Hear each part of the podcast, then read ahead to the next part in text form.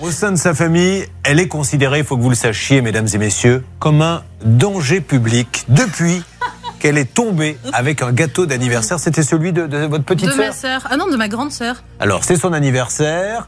On est en famille, tout le monde est content, tout le monde chante joyeux anniversaire. Et normalement, une personne arrive avec le gâteau. Moi-même qui arrive avec le gâteau et je me prends le pied dans le canapé. Non. Et là, je tombe la tête la première sur le gâteau. Donc, en plus, vous aviez de la crème Voilà. partout sur la figure. Exactement, c'était un gâteau pour chocolat, je m'en souviens très bien. Ma sœur Oh, la en pleurs, tout le monde était mort de rire. Non, mais on pleure de rire. Euh, non, elle était en pleurs, elle Ah, voulait parce son que- gâteau quand Oh, même. la oui, non, elle pauvre. voulait son gâteau. Et du coup, bah depuis, on me laisse plus rien porter. Bah, je Donc euh, comprends. je ne porte plus les gâteaux, je les mange. Mais votre sœur, elle- elle a tort de pleurer parce que c'est peut-être le seul anniversaire dont on va vraiment se rappeler euh, et, et que vous vous raconterez de père en fils et C'est de ça. génération en génération.